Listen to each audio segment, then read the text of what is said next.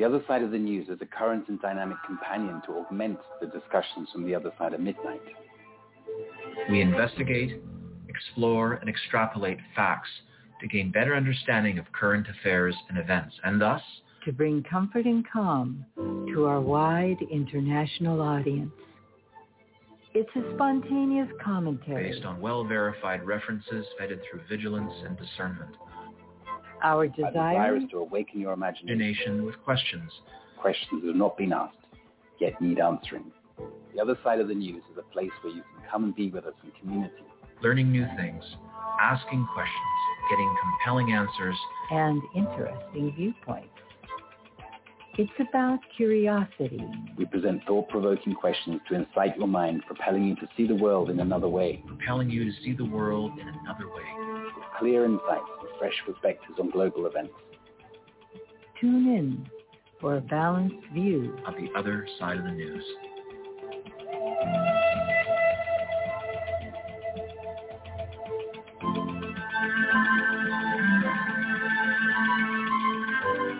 And welcome, welcome to the other side of the news. Tonight we have an amazing show with our amazing guest, Etienne de la Squared. The show is called Humanity Rising and co-hosting with me tonight are Timothy Saunders and Annette Driscoll and myself, Cynthia. So we are definitely at a crossroads. That's what I'm noticing. We, the people, are waking up. Attempts to illegally rob us of our freedoms are now being met with strong opposition by us. More of us are resolutely speaking up while digital warriors comb the internet to expose the deep state's criminal activity. Parents under Biden classified as terrorists are rolling back the mask mandates by taking legal action against school board members. Business owners and residents are resisting the Philadelphia health officials, forcing them to end a mask mandate just four days after it was reinstated. Yes, the people are waking up.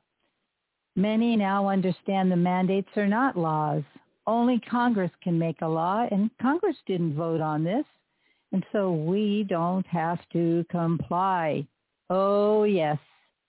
The deep state is getting desperate because their vaccination policy is not working. Obama's out there saying, oh, it's safe and effective. But now the people are looking at the peer-reviewed studies, and we're not falling for it. The findings of a Harvard study published in the European Journal of Epidemiology with a contradictory title, Increases in COVID-19 are unrelated to levels of vaccination across 68 countries and 2,947 counties in the United States. Yet, it goes on to say that countries with a higher percentage of population fully vaccinated have higher COVID cases per 1 million people. Notably, Israel, with over 60% of their population fully vaccinated, had the highest COVID-19 cases per 1 million people in the last seven days. And by comparison, Iceland and Portugal, both countries that have over 75% of their population fully vaccinated, have more COVID-19 cases per 1 million. People of countries such as Vietnam and South Africa that have around 10% of their population fully vaccinated. The dark forces continue their desperate plans to terrorize us with planned food shortages. Isn't it amazing that since the start of 2022, 16 major fires have occurred at key food industry facilities in the U.S.? Can anyone explain why absolutely massive fires just keep erupting again and again at critical facilities all over America, such as the tragic destruction by fire of the headquarters of the Azure Standard in Oregon that shocked millions? Their plans are failing because instead of complying and becoming more docile, we're becoming fueled by our growing anger. as we witness their criminal activities against us. We, the people are banding together to be heard after two years of suppression and undue cruelty. The voice of the people is getting stronger as more and more wake up to the government crimes against the people. The momentum is getting stronger. We will no longer be denied, nor will we simply accept the blatant lies of government officials that have betrayed us.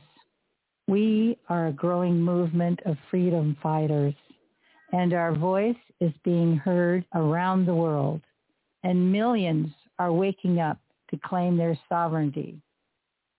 Timothy, Annetta, what do you see? Well, I see a lot happening. Uh, very, uh, there's so many things happening that it's hard to track it all. There are things coming forward that we've talked about for years, and now we're finally seeing the, the fruits are ripening on the tree, so to speak. Um, things with uh, certain criminal individuals and families being called out and brought forward, court cases going forward, a lot of, uh, uh, you know, uh, investigations currently underway. And the thing about these investigations is it's tough because a, a true, real investigation doesn't have leaks and it. You don't hear much about it. You just have to have the faith that it, that everything is proceeding.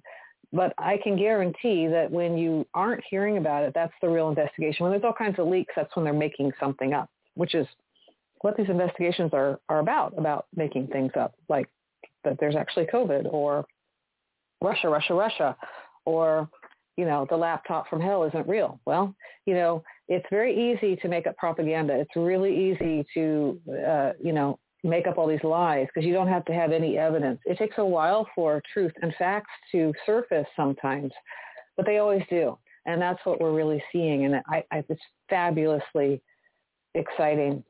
Anyway, uh, let's see. I want to tell a little personal story.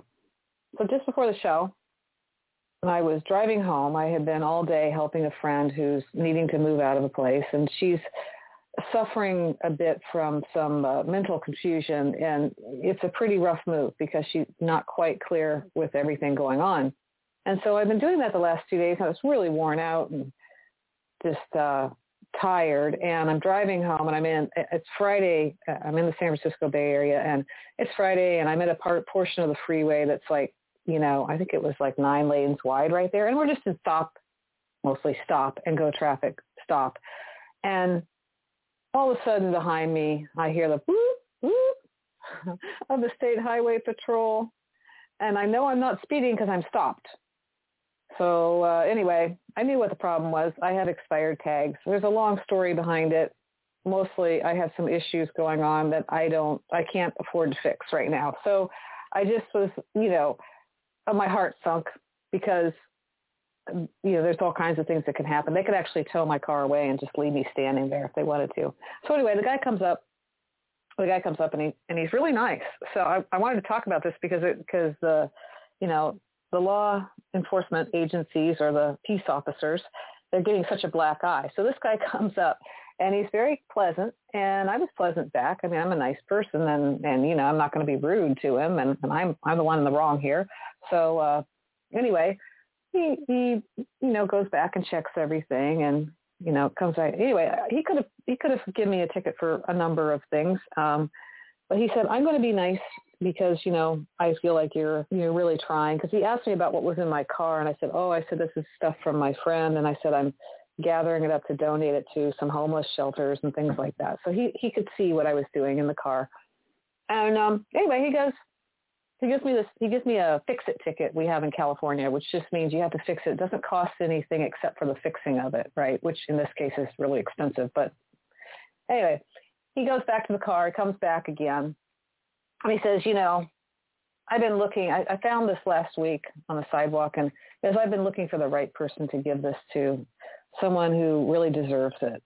And he sat there and he handed me a hundred dollar bill. And I wanted to tell you guys about this because it wasn't the only thing that happened today. There were many things with humanity that were so positive and so um, generous with people, people coming together to help other people and uh, you know just being kind to each other. And I'm seeing so much more of this.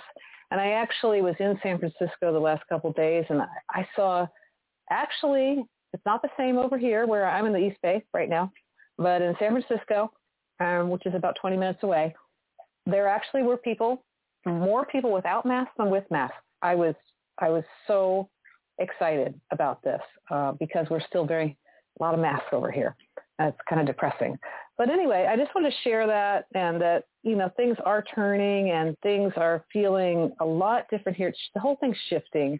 And you just, I would say just be on the lookout for good things and, and expect good things and they, they appear. And uh, we're, we're totally on the right track and we are winning this war.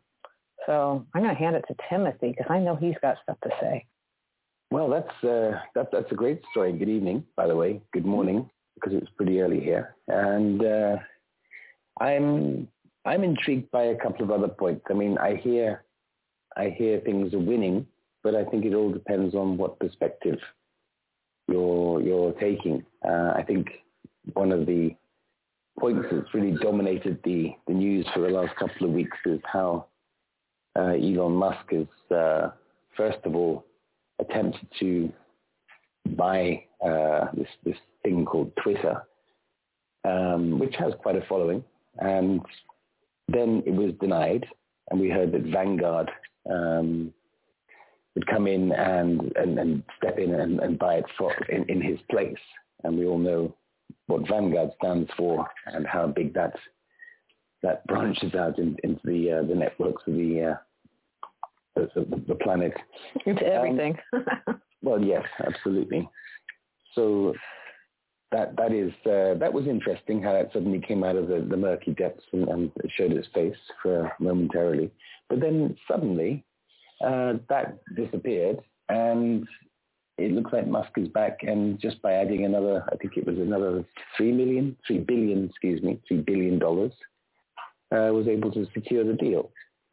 So I think that's very confusing, and and also it, it's very unusual that it was all off and then it was all on a week later, and then now Musk has been hailed as a sort of new religious icon almost, like sort of a second coming or something, and he's bringing. Uh, what is it? The ex- extra Doritos that are missing from most packets, and all sorts of other things, as well as solving SpaceX maybe selling uh, solving problems with in uh, the HLS and all sorts of everything. He, he's kind of like the Swiss Army knife of, of fixing things at the moment uh, in in the media.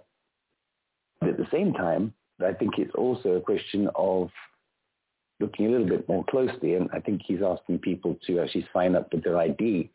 So isn't Twitter going to be part of his new um, sort of virtual passport or, or yeah, digital passport? while people think they're, they're speaking absolute freedom, they also are signing up on the dotted line with their, you know, their, their, their digital ID. Because also in the background, I, I note this week, and I, I cannot verify this 100%, but well, what can I say? I was quite surprised to say quite an obscure article showing how Elon Musk has been investing quite some time in his own little mRNA uh, vaccine company um, it's a company which apparently has shrunk down the machinery required into what I think is called a micro laboratory. And so instead of, you know, some people, some companies, the big pharma companies having these huge um, laboratories, he, he's sort of shrunk everything down apparently into these, these little more manageable sizes. I don't know if it's the size of a truck or the size of a, a desktop. I really don't know. But either way, what I learned is from an article I heard that it shrunk down, which means that it brings the possibility to create mRNA vaccines uh, to many more people around the world. So I'm I'm highly suspicious about Elon Musk, and you know from his claims of saying 100 people can fit in this starship going to Mars, when I think you'd be lucky if you get about 15. I don't even know where you'd put 100 spacesuits if you had 100 cupboards in there for the spacesuits, let alone the people, the water, the infrastructure, the food, the other systems, the beds, the toilets, the uh, the toilet rolls even. Um, you've got to have toilet rolls because presumably they're going to have, uh, you know, um, COVID scares on the way as well.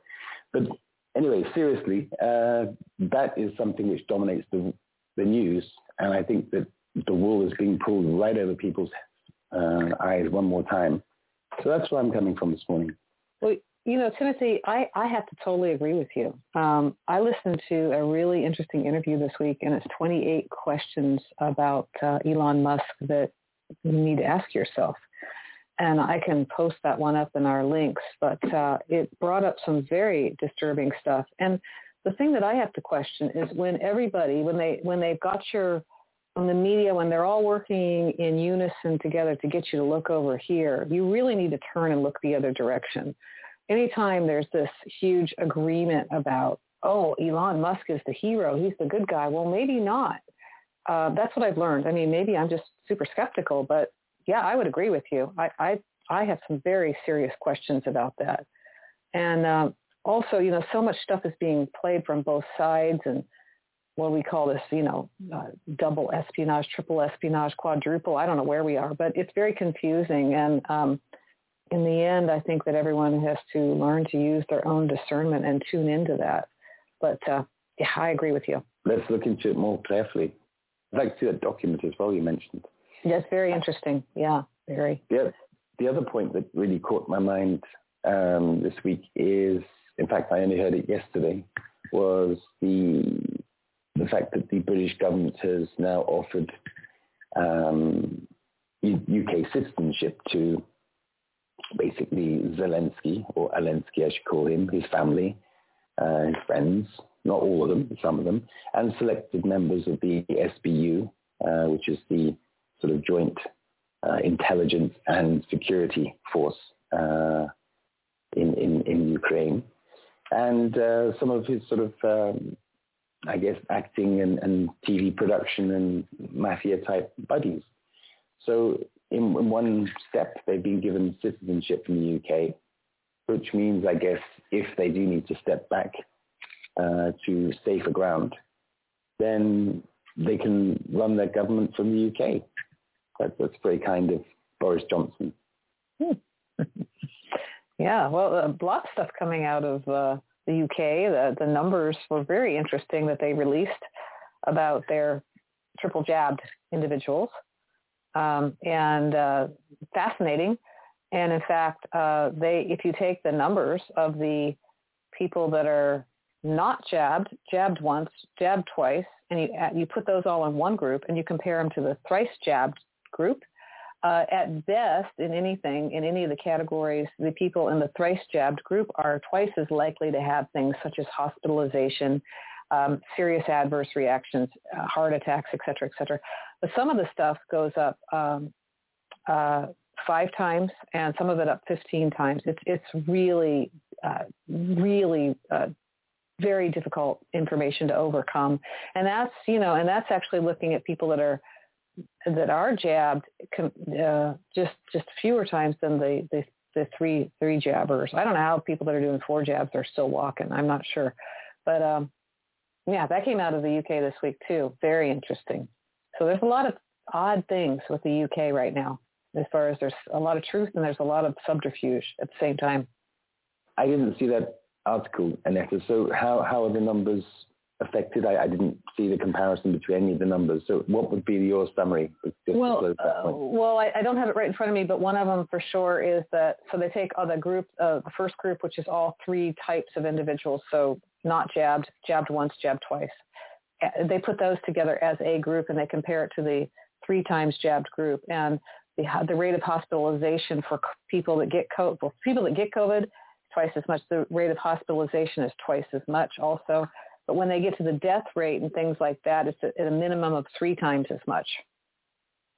So right. these, you know, the, the buildup of this toxic stuff is is really devastating. It's it's it's uh, super scary. I mean, it's not, not anything that we haven't been talking about for the last two years, but uh, yeah, there it is right out there in public, and that's coming from um, I don't know. It's one of the one of the organizations. I'll I'll, I'll look it up and, and get to that later in the show. I'll find it okay, for you thanks. guys.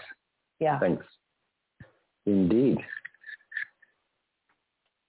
So, so Cynthia, it's yes. a great opening. Thank you very much. well, how has your week been? My week has been very full. I've basically been with family and, you know, witnessing the up and down. I wouldn't, um, you know, I consider every challenge an opportunity. So I'm facing a lot of personal opportunities with my family.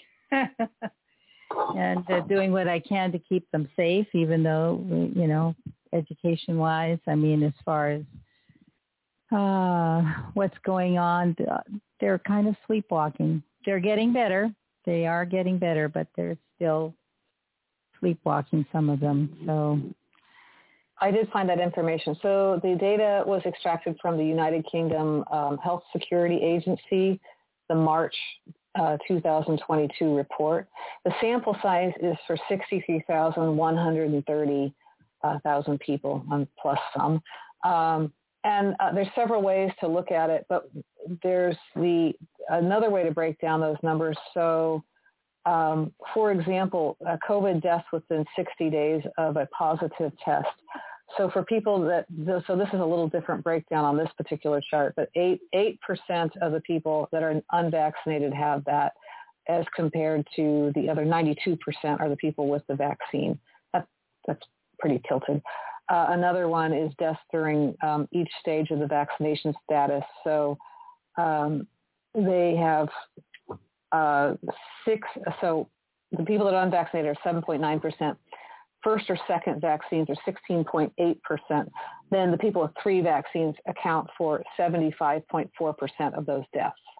So that's a further breakdown. So all of these numbers are pointing to the same stuff. You get the job, you know, you're, you're just increasing your your chances of, of dying. Another report came out this week also about uh, the cardiovascular issues, and it is a 15 to 1 ratio. So that's really bad, really bad. You just increase your rate of your chances of, of having a cardiovascular issue by 15 times by taking even one dose. So what I find so distressing is that I have friends who partners have passed away from these other quote diseases or illnesses, never had heart problems before, suddenly has a heart problem's gone, doesn't want to look at the possibility that it could have been the vaccine. There's just a lot of people who are in denial. They, they they don't want to feel that they've made the wrong choice or they've encouraged a loved one to make a wrong choice. But yeah, well, I, this. Oh, sorry. Go ahead. No, I. It's yeah. I have two dear, dear friends that their husbands are gone, after taking the vaccine. One of them is now beginning to say, well, maybe it was that. And she lives in Iran. And the other is uh, living in Arizona right now. Well, another version of that I was going to say is that uh, you know when children die, and I and I, I'm sure this has to do with that guilt thing, but when children die after having these vaccines, and they die of like a heart attack, which children don't die of heart attacks, and, and there's lots of things they're dying of that they shouldn't be dying of, of course. But uh, one of the things that's going on is they just die and it's like, oh, they're just they just die. Nothing happens. Well, you know when a kid dies of cancer or has a heart issue, they they put up foundations, they make things in their honor, they do all kinds of stuff, right? That's the typical thing that happens. But these kids that are dying after being vaccinated, it's like it didn't happen. It's almost like, oh yeah, they just died and that was it.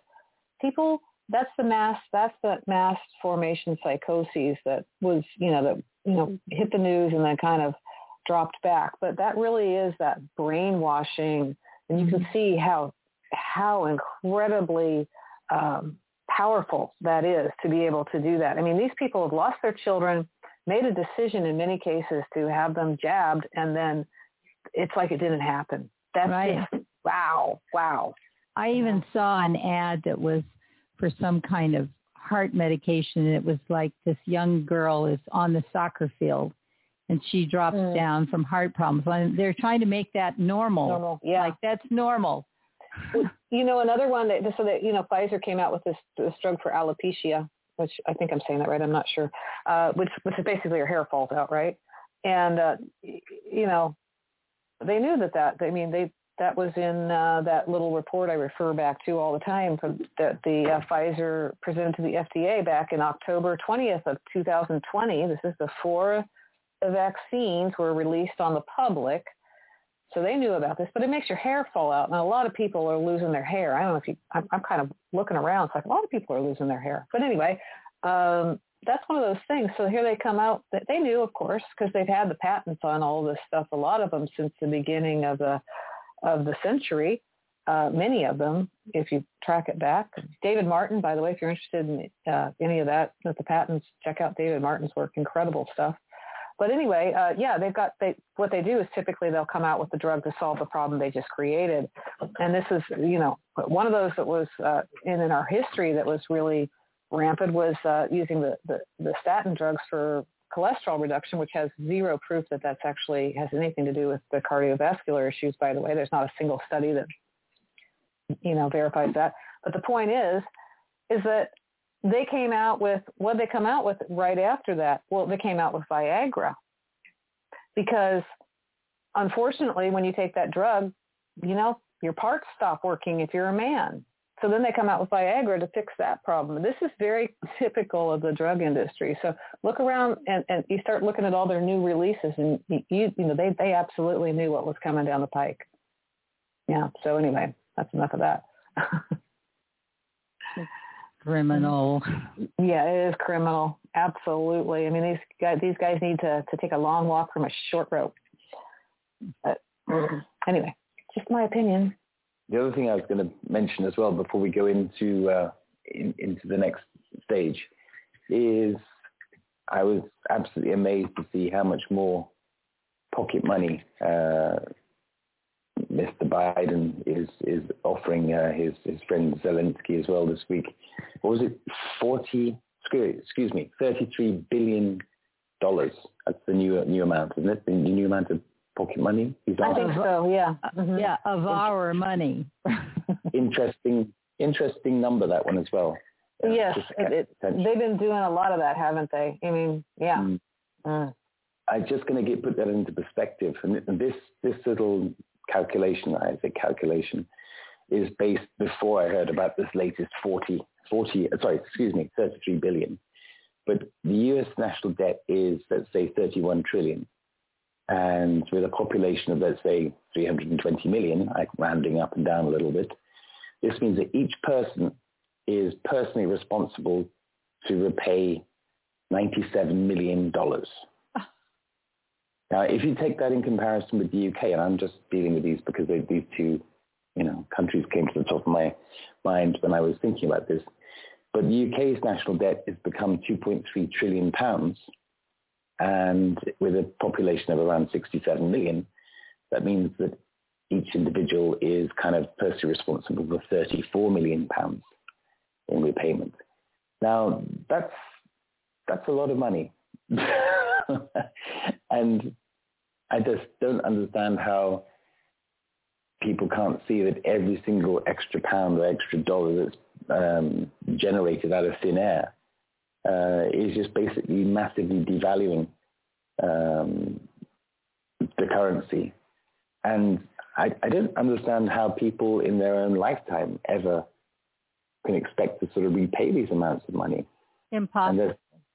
So Impossible. Yeah, so the only way to go for it is to increase the population. But if you then increase the population, which let's face it, not many people are encouraging at the moment, um, then you can need more food. And with the, the forced food shortages that seem or designed food shortages that seem to be on their way, then that also doesn't seem to be a possibility either. So let's just put this on the table because the food shortages are becoming more and more apparent. You know, it, it's it's becoming far more noticeable because you know, puppet leaders are, are informing us. And the other thing, of course, around the corner is the, the new H1N3, I believe it is, the new bird flu that's being loaded up in, in the, uh, the barrels somewhere. I also have, I have some observations I'd like to bring on about uh, what's going on with China and their new COVID uh, status, especially in Shanghai, and the timing. So anyway, over to you. Let's, let's bring these things out to the conversation this evening. Sounds good to me. So you're listening to The Other Side of the News, and tonight our guest is Etienne de la Boetie Squared, and we shall return after the break.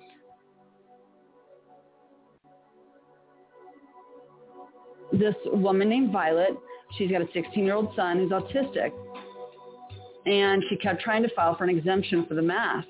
And the teachers were, you know, they refused and they were really red up in his face trying to keep this mask on him all day because he was clearly uncomfortable and agitated with it. Well, he got to a point where he was doing physical harm to himself, so he had to be placed in a mental institution. So Violet decided to go down and acquire the bond of her superintendent, or the assistant superintendent, the treasurer, and the assistant treasurer.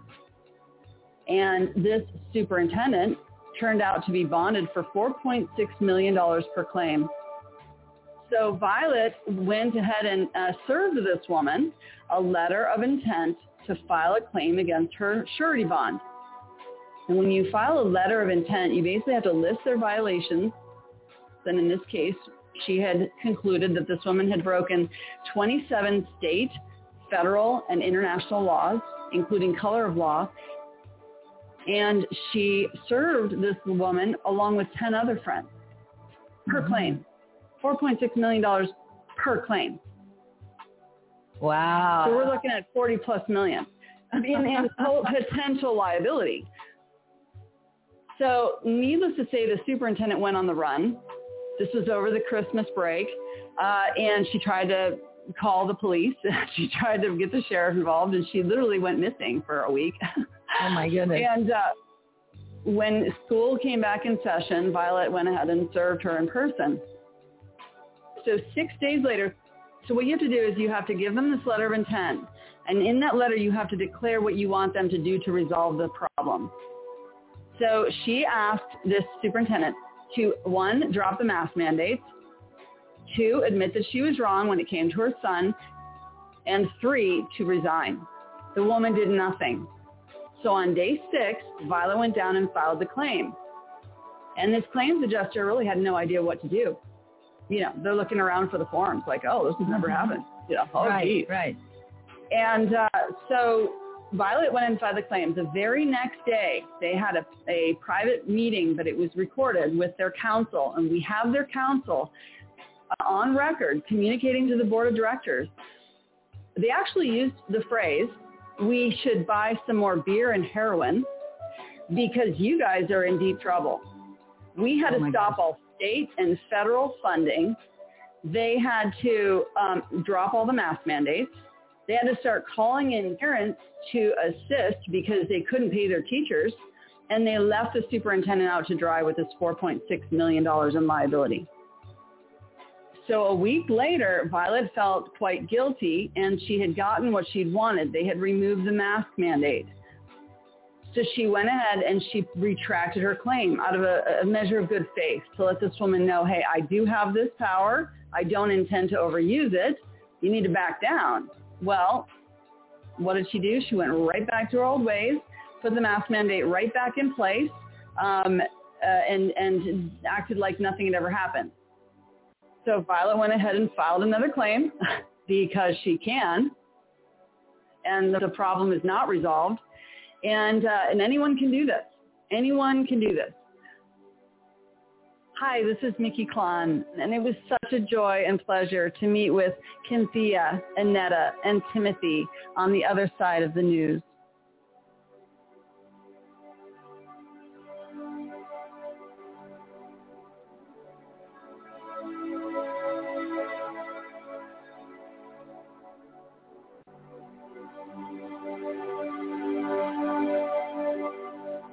Welcome back to the other side of the news. Our guest tonight is Etienne de la Boetie Squared.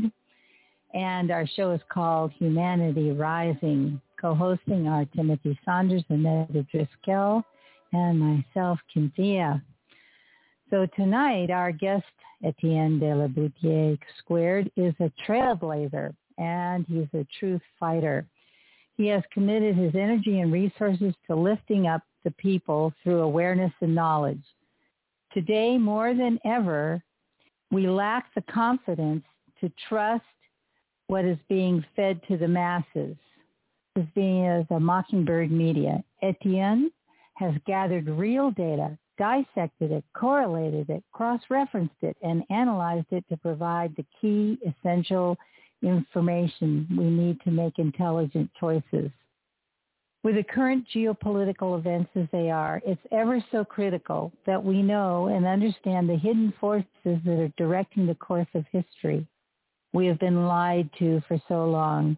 We need reliable information to verify ourselves the truth of any statement so that we, the people, can educate ourselves on the truth behind the facade and as such to confidently be self-governing. Etienne is an author, technology executive, past operating executive. He's been on the board and director of consultant for Fortune 25, 100 and 500 companies. He's worked on Wall Street. He ran a third-party political campaign.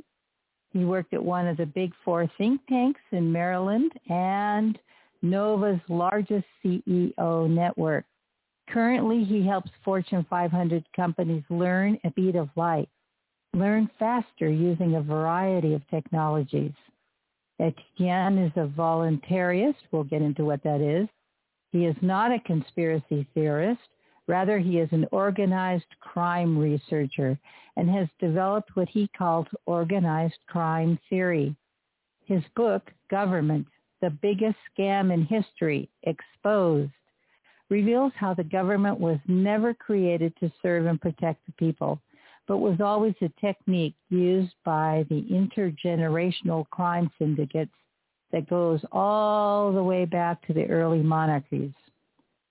A control of Operation Perception. His book came out of his deep dive into this crime to discover how to get out of the trap that robs us of our freedoms.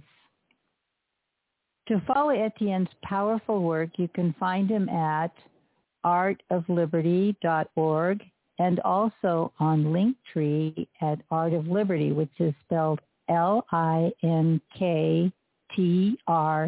dot E-E forward slash Art of Liberty, one word. There you will find his works, links to videos, books, and downloads that you can put in your tool chest for liberty's sake. I am so pleased to welcome back Etienne. His brilliant insights and revelations have been a real catalyst for thousands, for we, the people, to reclaim our wisdom voice with the confidence that comes from true understanding, knowledge, and an internal moral compass. Welcome to the other side of the news, Etienne. It is so good to be with you and to be with your audience. I'm so pleased to have you back with us. You know, there are a million directions we could go. Currently, inflation is robbing us of our financial stability, while the WHO is attempting to take control of the global stage by trying to make itself the ultimate authority over world governments on how to handle the pandemic to the World Economic Forum and the Ukrainian crisis. Where do you think it's best we start to get a grasp on what's really going on now? What is the primary strategy to strip us of our freedoms? Well, I'd like to start, I think, with the COVID because I'm in the process of finishing up the fifth edition of the book. And the fifth edition of the book, uh, I'm going to rename it uh, instead of government, the biggest scam in history exposed, it will be government and the COVID, the two biggest scams in history exposed. Uh, but the uh, the scam of the COVID could not have been made possible without the scam of government, which made possible the hierarchical control of information through the regulatory capture of the WHO and the NIH and the CDC and the AMA and the NIAID on the academia side and the ability to control and play the monopoly media like uh, a mighty Wurlitzer. And so the you know the first four you know uh, editions of the book expose how intergenerational organized crime uses government as a technique not to protect life, liberty, and property, but essentially to tax farm uh, the population by controlling the information they receive, either by controlling it through the mandatory government school which they force everyone to go to, where they teach you that government is legitimate, desirable, and necessary before you're old enough to really evaluate the logic and the morality of that claim. And uh, as you get older, uh, you know, there has been a weaponized media system um, of, you know, on the old school media side, there's six monopoly media companies running hundreds and hundreds and hundreds of subsidiaries with different names to give everybody, there's the illusion of all these different information sources in society. And on the new media side, there's three to, you know, uh, uh two to three dozen what I call new media, you know, media companies, which is internet, uh, search engines, uh, video sharing sites, social media sites. We're talking about uh, obviously Google, YouTube, Facebook, Reddit. Uh, Disqus the, the engine that does comments on thousands and tens of thousands of websites. Uh, it's Snopes, it's Netflix, it's uh, you know Twitter, uh, which we can get into as well. Uh, but really, the name of the game and the most powerful weapon in the U.S. arsenal and in every government's arsenal is this ability to control the information that the population receives, uh, to really program human beings, some human beings that, that don't understand how the big game is computer. And, you know, the human brain is, is, is a computer. It's a supercomputer. But you, just like computers, garbage in, garbage out, and so if you're able to control the information the population receives, then you're to a certain degree able to kind of program them uh, for a predetermined, you know, outcome or at least a, you know, predetermined world, you know, predetermined worldviews and convince them that, you know, that there's terrorists lurking everywhere or that there's a pandemic when there's, you know, obviously not a pandemic.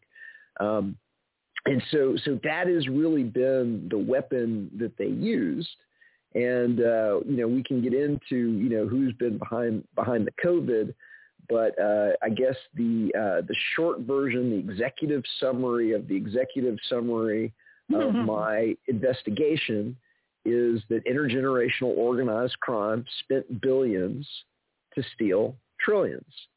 And the COVID has been the manufactured engineered reason for trillions of dollars in bailouts and stimulus and we and I believe the manufactured engineered reason for the Federal Reserve to prop up the crooked Ponzi scheme U.S. Treasury market, which they were doing to the tune of $80 billion a day at one point in 2020 with emergency powers granted for the COVID.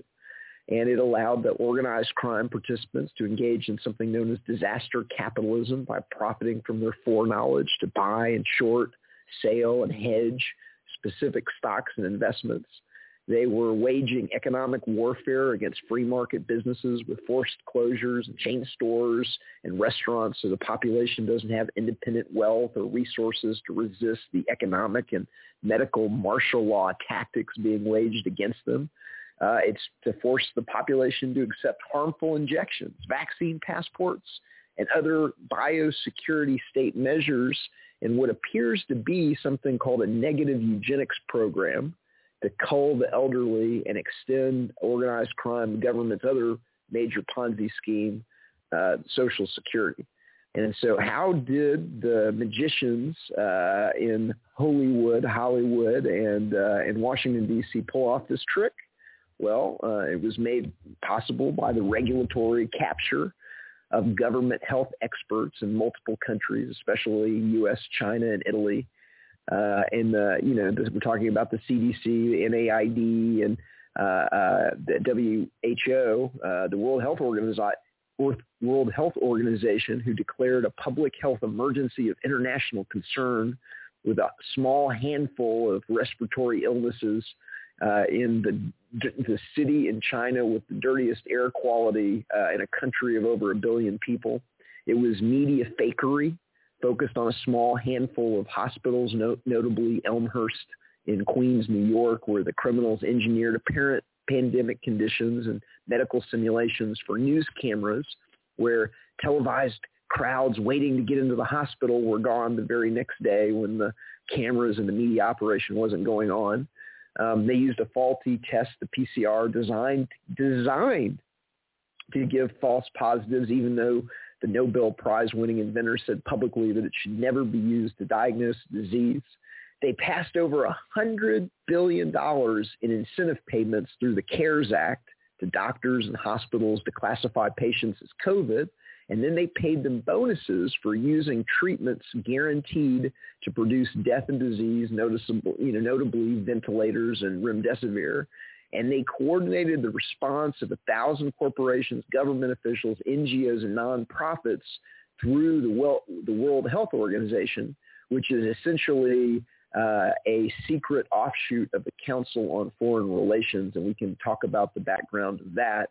Uh, but that is essentially the thesis of you know what we've learned uh, you know through the pandemic.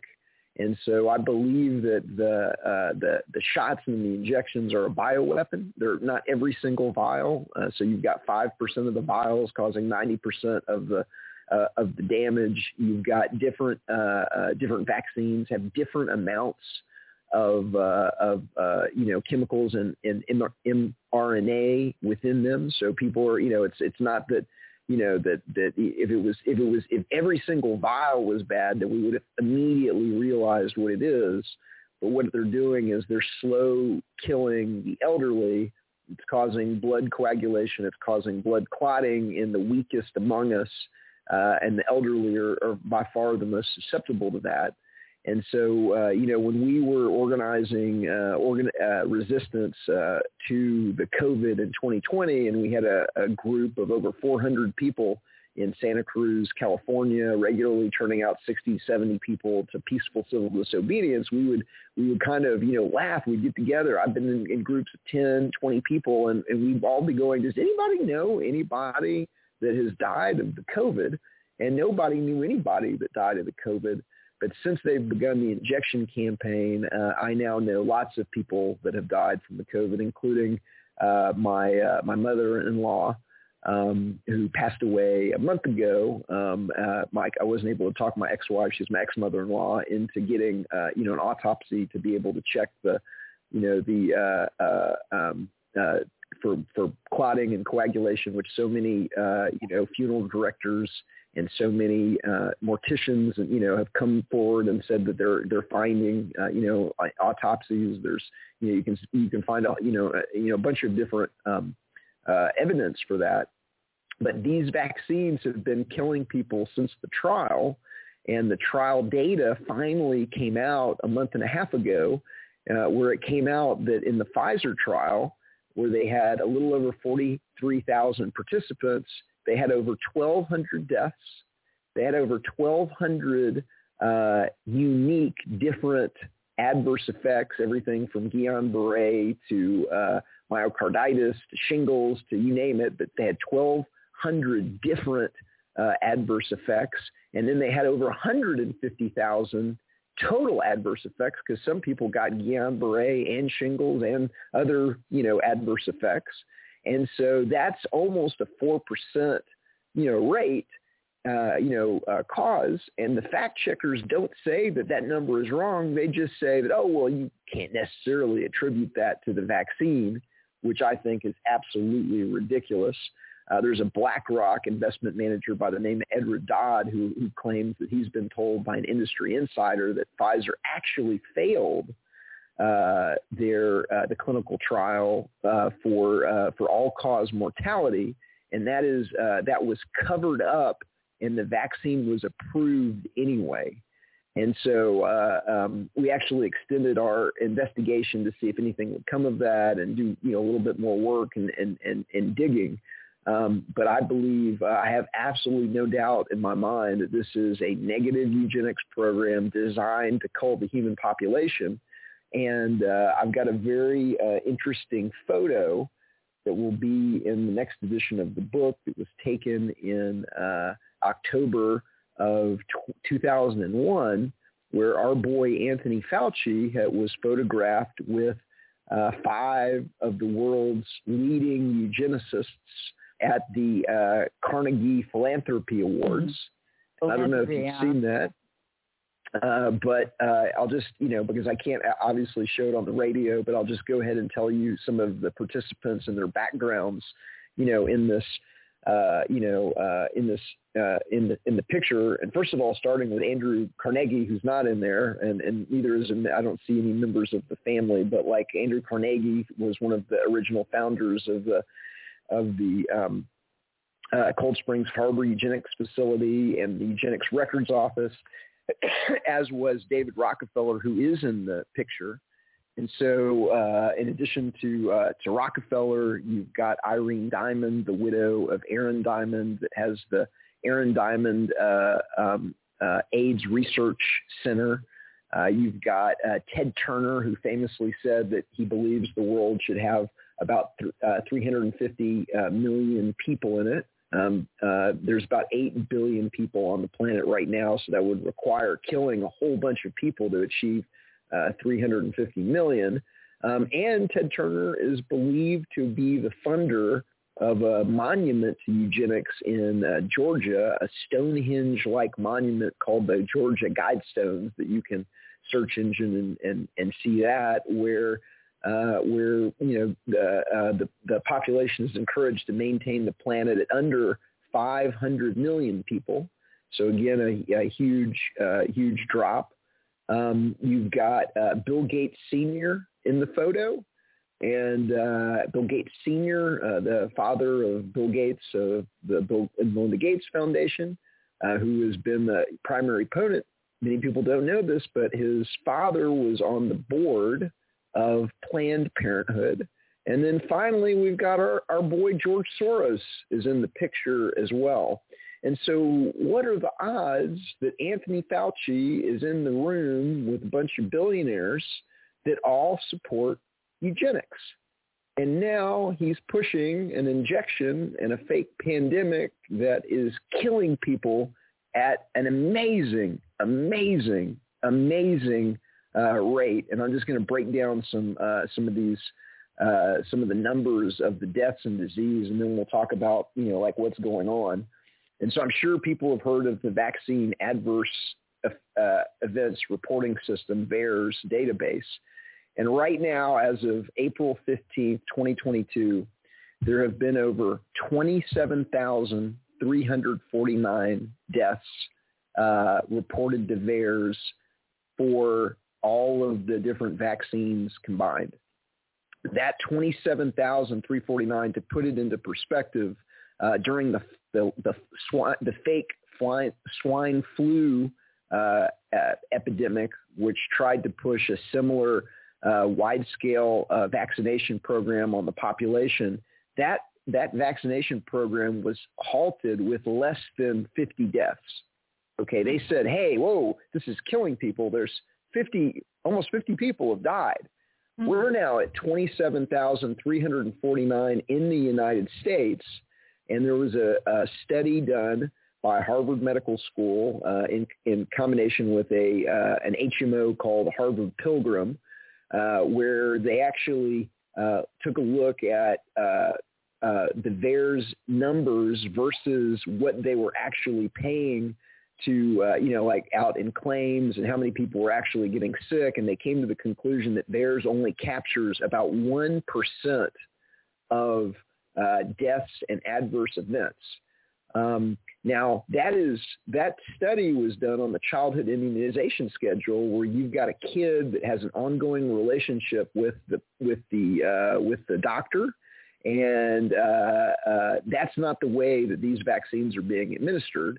These vaccines are being administered in Walgreens and CVS and drive-through clinics and pop-up, you know, injection places, et cetera, where there is absolutely no ongoing follow-up and so if you take that 27,349 and you multiply it by 100, we're talking about 2,700,000 deaths in the United States alone. Because most of these are elderly, these are being attributed like my, you know, like my recently deceased, you know, mother-in-law to uh, old age or whatever. Um, but uh, there is a huge, huge, huge amount of deaths. There's been over 150,000 reported hospitalizations, 188,000 uh, doctor visits, cases of anaphylactic shock, 15,000 of Bell's palsy. 13,000 heart attacks, 39,000 cases of myocarditis or pericarditis. You've got 50,000 plus permanently disabled. Um, you've got 41,000 severe allergic reactions. All of those numbers can be manufactured, can be multiplied by 100. And then that's just the United States. And so the European Union runs a similar uh, vaccine adverse effects reporting system. It's called Vigilance. And as of April 23rd, they've had 43,898 reported dead, and they've had 4,190,493 vaccine injuries through April 23rd of 2022. So this is a genocide this is a genocide even without multiplying by 100. This is a democide. Uh, democide is death by government, and it was it killed over governments killed their own citizens, 200 million of their own citizens in the 20th century alone. So the government is your most likely cause of death, and so uh, that appears to be what's going on. Is that we've got a eugenics program that is that is uh, that for for you know a variety of reasons the the actuarial impossibility of Social Security, the the actuarial impossibility of the of the bond market, and this the dollar system is falling apart. And so I think they're using this manufactured, uh, you know, quote unquote pandemic uh, as the excuse to cull the population and ultimately reset the dollar system onto uh, central bank digital currencies, programmable central bank digital currencies. Uh, it's vaguely like Bitcoin and, and other cryptocurrencies, but it would be programmable and issued by the different central banks. Howard, so, Howard. wow, what a list of uh, staggering, staggering uh, strategies for taking us out, if you will and we are actually at the break. So this is a good time to take us out. I want to come back to this actually. Um, I am uh, shocked. I mean, I knew there were a lot of things going on, but in the list of uh, strategies you were mentioning, there were many that I had not even considered. Uh, so it's really eye-opening, and I just want to let people know that your your book and your other materials that we'll talk about later are going to give them a way to where they can access this powerful information. So we're listening to the other side of the news, and our guest tonight is Etienne de la Boetie Squared, and we shall return after the break. The show is called Humanity Rising.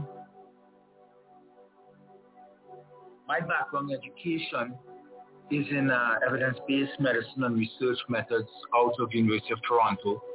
Graduate school there, then I went on to Oxford in evidence-based medicine, and then on to my master, my doctorate, and postdoc in evidence-based medicine. I also did some certificate program at Johns Hopkins in Baltimore in biological warfare, weaponization of pathogen in 2001. Basically how you would take viruses, bacteria, etc. Any type of pathogen in and weaponize them, put them on a missile to use them for nefarious means. And I wanted to learn as an epidemiologist in case my city or my country, just to understand how it works and if that can be done. I was working under what WHO, Pan American Health, mid-2019, and then we started to get these cases out of Italy in January, February. These these images on the television of people dropping dead. I'm speaking to you honestly as a scientist, but openly. Those images out of China were fake. That was part of this game to scare the world. At that time, WHO asked me to change my position and to become a pandemic advisor to them because they were the global agency and they didn't know what was going on. Because of my training in evidence-based medicine and uh, research methods and clinical epidemiology, they wanted me to help them understand what was coming out of China and Italy. So I actually was connected to WHO and PAHO in the beginning of the COVID outbreak. And a lot of their messaging was from me. People like me, behind the scenes, we took a lot of beating from the press, hammering, because we were calling for a balanced age-risk stratified approach. Damage had already been done by Fauci and Birx. It was Fauci and Birx's lockdowns that harmed America, killed people. Many people died in America because of their lockdowns. It was Fauci refusal to admit and to recognize the potency of early outpatient treatment. The groups I work with now, like Dr. Pierre Kory, Dr. Peter McCullough, etc., we champion early treatment and we have, you know, the treatment plans and stuff where you treat the infected high-risk person early, prevents hospitalization and death. Fauci and they damaged us in that regard. They will refuse to recognize the antivirals. We have estimates now of the 750,000 Americans, quote unquote, who may have died from COVID. About 700,000 would be alive today, 90%. Oh and that's our math when we look at the data. Thousands, hundreds of thousands of Americans died because of the NIH and the CDC refusal to allow doctors to prescribe early outpatient treatment. I have many, I know many doctors, many of them across America, right now fighting their state boards and stuff for their licenses. Their licenses have been stopped or pulled. They're threatened with being fired because they prescribed early treatment that was helping their patients. I'm Dr. Paul Alexander, and uh, I have really thoroughly enjoyed the opportunity to be on the other side of the news because it has shown me to be one of the forums that, probably one of the only forums that allows one to be fully expressive and to uh, and to share how they really feel about the events um, in the hopes of sharing with a larger audience and an exchange of ideas so that people can become much more informed and understand the situation around them for their own decision making. So I am very thankful of this opportunity for the other side of the news.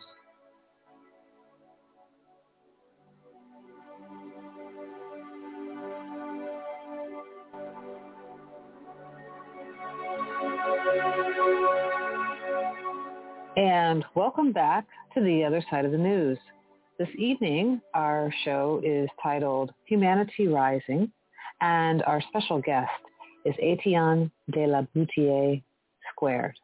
And we are having a really interesting conversation. Uh, and you are a, boy, a factoid person, right? I love it. uh, and, and I love talking about the pandemic side. I mean, I don't love talking about it because I hate I hate the fact of it. But uh, you know, a lot of people shy away from it, and I you know we need to to be very direct about what's going on because we are being directly targeted. And uh, you know, this week um, some stuff came out about this uh, the death rate suddenly taking a real uh, uptick, and um, you mentioned that the vaccines and I'm using big air quotes there because they are not vaccines. They are DNA, uh, they're genetic modifying, uh, gene modifiers. Okay, so uh, amongst other problems, and they're very, very toxic. But besides all of that, they, they aren't all created equal. Um, and of course, humans aren't all created equal physiologically, especially, so everyone reacts differently. But what I, I think is going on here, this is just from anecdotal observation, uh, is that it looks like uh, not only do we have a, a situation with a buildup maybe in the body, to put it in very simple terms, but we also might have a change in what how they're formulating these or how many what the percentages of the really deadly toxic ones. What do you think is going on there with with what you're seeing? Well, there's two different things going on simultaneously. One of which it's come out that different vaccines have different um, uh, levels of the active ingredient. Mm-hmm. Um, I, I, don't have the exact specifics right in front of me, but I'll tell you that, that, that that's public knowledge that, you know, you may get a vial that has 0.05 milligram or you may get a vial that has 2.5 milligram. And, and so there's, they're, they're running, it, what it looks like is testing different loads to see how many people it kills and how fast it kills. Uh, and you've got a, uh, you've got about five percent of the vials that are doing ninety percent of the damage, which is one of the ways that you know that this is not an accident uh, because you just don't have that kind of distribution of, of damage and you know and, and kind of modern uh, you know factory production of, of things. And uh, and then um, finally, uh, there has been reports from, and I forgot, you know, I wish I had this like right at my fingertips, but it was a, a nurse that took care of, um, uh, you know, the the politicians in a in a foreign country, and she said that there there are vials that are uh, placebo, and that mm-hmm. that you, know, you can actually tell from the vial. But all of those, uh, you know, are, are good starting points. I wish I had the exact facts right in front of me, but I don't. But like those are uh, some of the reasons why some people are dying and other people are are, you know, are not dying. And then it seems to be hurting the weakest among us, the elderly, uh, you know, the most. And so, uh, you know, um, because it's not affecting everybody, and because uh, you know people aren't associating the deaths with the vaccine because the death occurs days, you know, or the adverse event, you know, because the at death or the adverse effect, you know, occurs days, weeks, or months, and there's no ongoing relationship with the doctor. That, and because the media isn't telling you about any of this, uh, you know, most people don't realize that this is going on. They don't realize the scale of the death that we're talking about because a lot of it is being hidden from the population by the media and it's being you know, obscured. Um, you know, yeah. part of the yeah, mm-hmm. go ahead. Oh yeah, well I've heard that from a lot of people. Oh, I got the vaccine and I'm fine. It's like, well, really, uh, that doesn't really mean anything because you know you're really a walking time bomb at that point. point, and you know there's other stuff going on.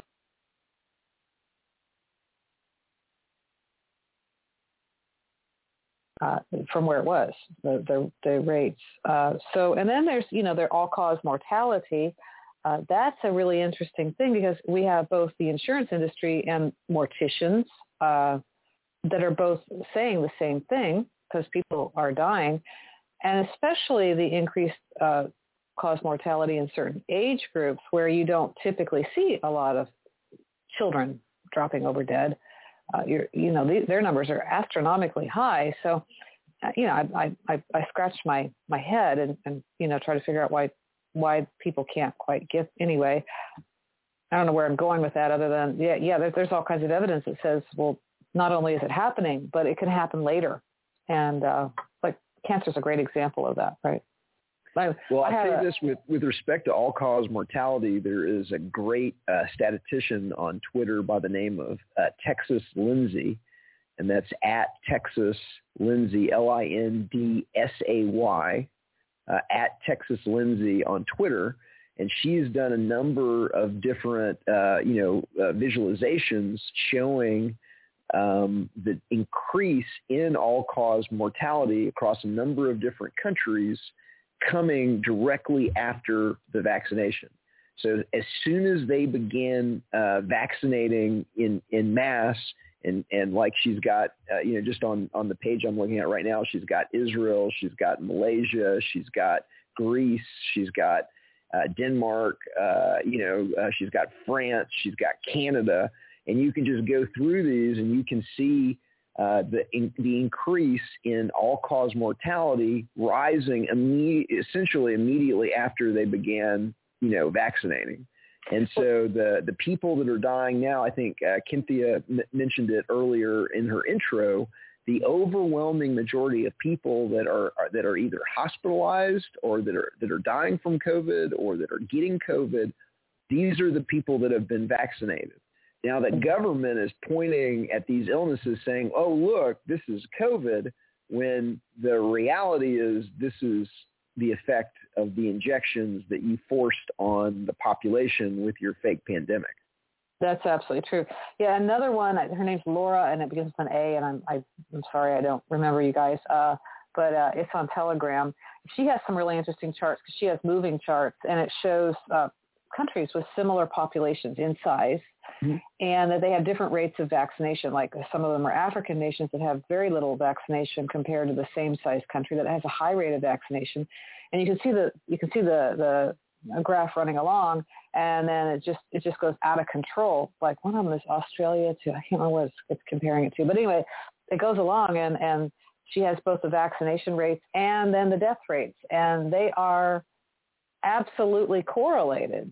There is no question. You'd have to be mathematically extremely challenged to not see it. I mean, you'd have to be wantonly ignorant uh, and, and in denial of everything. So we've got a real issue there. Actually, though, I don't want to, you know, we've, we've been talking about this a long time for like two years. I wanted to talk about a little bit of some of the other areas that you really get into and that I admire your your knowledge. And that one of them that is coming up a lot is that the idea of democracy, okay? And people are always talking about democracy this and democracy that. And we know that the deep state or the baddies or whatever you'd like to call them, they love to use that term and confuse people like, you know, democracy first or, well, it sounds, sounds very wonderful, all these altruistic kind of titles and stuff. It, and it's a bunch of BS. But anyway, what I really like to, to because you're so good at, at defining these things and explaining it in a way that's understandable, I'd love for you to talk about the difference between actually democracy and republics and what what delineates them. So um, supposedly in a republic, uh, that you're protected from the mob rule of democracy.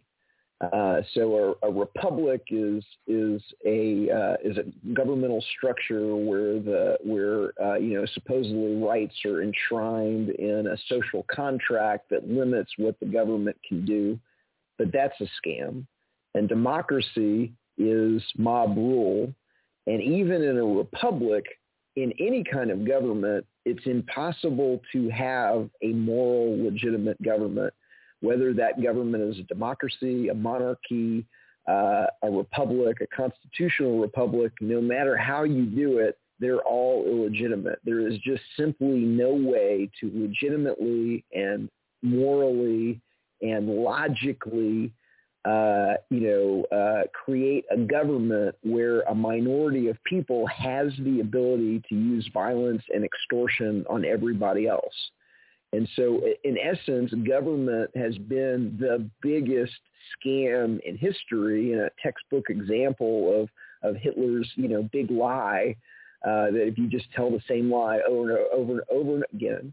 And so the population, because their information is controlled to them in the mandatory government school, are essentially taught that government is, is legitimate, that government is desirable, that government is necessary before you're old enough to really evaluate the logic and the morality of that claim. And it's also slid to the population as a religion. Now, they don't call it a religion in the mandatory government school, but it has, if you really think about it and you unpack it, they're using all the kind of tools and techniques of an unethically manipulative religion or a cult on kids. They're going to force you to go to the church school where the priest, the teacher, is going to teach you in the United States the common prayer of the Pledge of Allegiance. They're going to have you sing the hymns of the Star Spangled Banner and the national anthem. They're going to teach you about the presidents who are the popes. They're going to take you in middle school to Washington, D.C., Mecca, where they're going to take you into the cathedral of the Capitol that looks like a you know, a uh, uh, uh, the Vatican for a reason. They're going to take you into the temples of, you know, along the Potomac and show you the deities of Lincoln and Jefferson, and and and and that program is going to produce a uh, cult member, a religious disciple that is willing to tithe and to semi-voluntarily hand over a portion of their income to the artificially engineered religion the flag is the artificial holy symbol. It's you know the and, and then this media propaganda system that I you know outlined in the beginning is reinforcing that religiosity by product placing the flag into 800 movies, 1,000 uh, television shows that the Department of Defense or the intelligence agencies have provided equipment and funding and frequently have script control and and you know control over you know literally what is said on the things. That's why the the the hero is always the government employee whether the hero is the you know Tom Cruise is a CIA agent or the FBI or Mulder and Scully and and they're always ripped and they you know and you know hot women in tight pantsuits and uh you know always saving the day the president of the United States flying fighter jets to protect the world from invading aliens. And so most people really don't realize how they've been immersed in this soup of propaganda where every single channel is government is legitimate, government is legitimate, government is legitimate, government is legitimate. And because the, this organized crime system is able to control every screen, they're able to essentially uh, deceive every audience until you understand how the big game is played. And then once you understand how the magician does the trick, it's a lot harder to be fooled uh, by the magician when you understand, you know, how the scam is perpetrated. That's an answer. I was just looking for the difference between the two. Okay. Oh, because I mean, you know, the thing I agree with you, but what I, my point was, and I, what I'm trying to make clear is that democracy is not a great thing, and we are, by the way, even constitutionally, the whole thing, we are not in the United States set up as a democracy. We're not a democracy.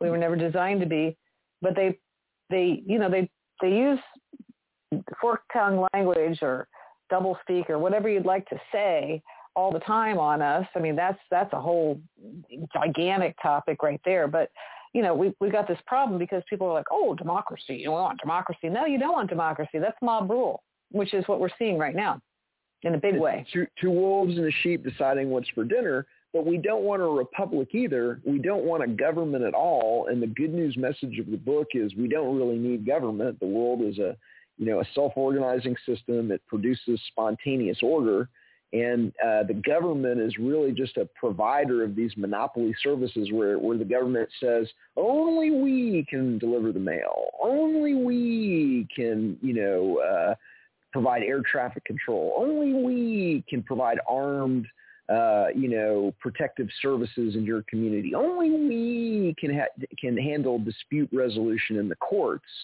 And uh, because there's a market for all of those people, there's a market to be safe and secure in your home, and there's a market for dispute resolution because of all of these. The, the free market and mutual aid societies and, and uh, nonprofits and real charities could do everything that the government does except for redistribution. You can't rob Peter to pay Paul because that's immoral. And, and, and, you know, right off the bat, if you, you know, the way that you can tell an idea is a bad idea is if it requires uh, somebody with a gun to steal money from somebody else to do something that the mob or that other person wants to do. Uh, if there's a gun involved and theft involved, that's how you know it's a bad idea. And so the good news message of the book is that uh, we don't really need government, that everything the government does would be done better, faster, cheaper by the free market uh, without the violence and extortion.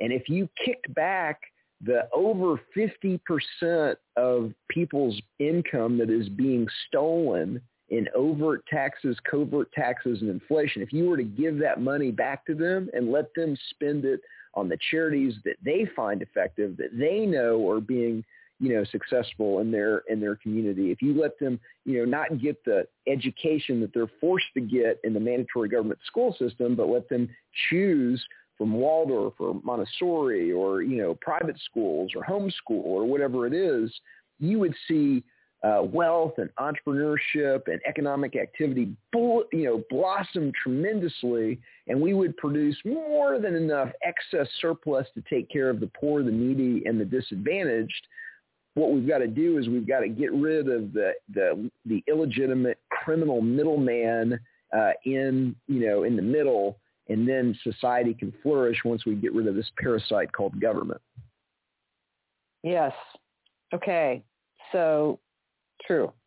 Now, the one more um, thing I just want to oh, point yeah. out because I just love saying this. Okay, I, like because I know that there's a lot of people, especially here in the United States, that are listening to this, and this goes against everything that they were taught in their mandatory government school that slipped the, this to them as a religion. I'm literally speaking heresy right now to to a great many you know of your audience, and for that I I semi apologize.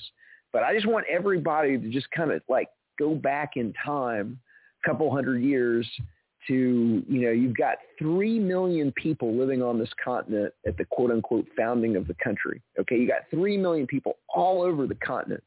And then you've got essentially three dozen slave owners that go into a room and write down the slave owners, politicians, and lawyers and write down on a fancy piece of paper that they alone get to make up rules for everybody on the continent and that they alone get to uh, steal the wealth of others. And then they had their newspapers proclaim that it was valid. And that's how this government got started. Now, does that seem moral? Does that seem logical? If you tried to do that today, if if if uh, all of us and a couple dozen of our friends got together and we wrote down on a fancy piece of paper that we get to make rules and we get to steal the wealth of others, I mean, it would be ludicrous uh, but because it has been slipped to the population when they're, you know, literally, uh, you know, five, six, seven years old, uh, they've accepted it without ever really thinking about the the morality or the logic of that statement. Okay.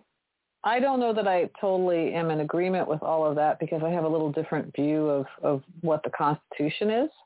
Mm-hmm. Um, as far as I think that it's been taken to a place, uh, well, first of all, it's been ignored, and that now we have this, you know, huge, massive, overreaching government, which I am definitely, personally, I am not in favor of at all. Uh, mm-hmm. but I do think that some of that stuff was written in there so we could hold on to our sovereignty. But I want to move on to another part because because I'm going to run out of time. That's why I want to move on. Uh, but uh, so through all this that we're seeing going on, and we're seeing this massive overreach, and, and they're really having to show their hand. Uh, the government is showing its hand of all of this stuff, and people are waking up to the facts of what they've been doing and how they've been doing it. Especially, uh, you know, I, I've been banging on about this, you know, the central banks um, uh, a long time, like 27 years. and, uh, you know, it, it, most people find that quite boring. Um, it is boring, but it's it's essential. And you know, now now all of a sudden this is coming to the forefront, like that we've got all this stuff going on, and people are starting to realize, oh, this is all manufactured. It's all manipulation. It's illusionary uh, world, uh, this money world, uh, this fake fake currency, etc. Now on top of that, we're seeing um, you know, anyone who's read 1984 knows about the Ministry of Truth. Truly, you know, this week we see this new uh, regulatory agency come out. It's it's labeled. They're, they're calling it Disinformation Governance Board. It's the Ministry of Truth. It is mm-hmm. flat out censorship. Blah blah blah. What can we do? What what do you? Where's your feelings on that? What can we do? Because we've only got like five minutes left. So. Um, yeah, just comment on any of that kind of stuff, wherever you'd like to go with it. Sure. So the so the so you know with respect to the banks, you know the the the banks are at the head of the snake, mm-hmm. and the the you know the the the the basics of the scam is that the Federal Reserve and central banks around the world backstop the money center banks, the J.P. Morgans, the Citigroups, the the uh, Wells Fargo's, et cetera, to engage in something called fractional reserve banking, where when you go to get a car loan or a mortgage, they're not lending you depositor money. They just tickle the ivories and credit your account with digital dollars. And that ability, number one, it's like like it's uh, it's not fair to all the other market participants. I mean, I have a company. My company is not allowed to create money out of thin air. Uh, Mine either. Though, yeah, exactly. And so the the second part of it is is that that's inflationary. So the mm-hmm. more and more dollars that these banks create, uh, now there's more and more do- dollars chasing a fixed amount of goods and services in the economy, and the dollars begin to bid up prices, and that's the reason why prices are going up. It's not that necessarily that the price is going up as much as the value of the currency is going down. Mm-hmm. And so there's two analogies that I like to use to kind of explain the fraud of this. And the first one is, let's say I have a dollar and you have a dollar. And when I say you, just anybody that's listening to this audience. And now we've got the only $2 in the world. And, uh, and so I own 50% of the wealth and you, uh, dear listener, own the other 50% of the world's wealth. And a bank comes along and quantitatively eases two more dollars or creates through fractional reserve banking two more dollars, now all of a sudden I have 25% of the world, world's wealth, you have 25% of the world's wealth, and we've had 50% stolen by a bank that all they did was create $2 out of thin air. That's analogy number one to make it simple for the audience. Analogy number two is imagine we're all playing Monopoly and uh, and Timothy is cheating. He's the banker, and he's reaching under the table and he's pulling out five hundred dollar bills when nobody's looking. Well, at the end of the game, who owns everything on the board, and who are renters and debtors? And so that's really what's been going on is these banks have been taking their little paper tickets and their little digital dollars, and they've been buying up the world because they're cheating and they're criminals and they're scum. And the first things they bought was the media, so the media wouldn't tell you about it. And then they've bought everything else. And so when you see, you know, firms like BlackRock and we, Vanguard was mentioned as well, State Street is the third uh, major, uh, you know, equity asset manager uh, uh in the United States, then they have, you know, uh, trillions of dollars under management, um, they're managing the assets stolen through fractional reserve banking and they're organizing the CEOs and the head of the nonprofits and the head of the organizations and the head of the CDC and all of these through the World Economic Forum. And then the World Economic Forum provides them secure meeting facilities and the ability to meet regularly so that they can organize large-scale scams like the COVID so that they can get all of their CEOs and all of the heads of the non-government organizations that they've funded and controlled to be able to create this propaganda matrix of either there's terrorism or there's really a COVID. And so that's who's behind it. Uh, is it's the banks, they're buying up the world with little paper tickets and they're coordinating the activity of all the companies that they've been able to buy up through the World Economic Forum, the Council on Foreign Relations, the Trilateral Commission, the Bilderberg Group, and a couple of other uh, uh, firms. Um, that Jeffrey Epstein was uh, just happened to be a member of all of those organizations to give you an idea of the kind of people that are in these organizations and what they're doing to the population. That is a great explanation. And we're at break. But thank you so much for that because that was just a really concise uh, uh, overview of uh, how we see inflation, which is actually devaluation. And I would just add one thing, and that is that our government is creating, you know, having this money created for us by the central bank out of thin air. We, we are, are you know, renting our money from the central bank and paying interest on it.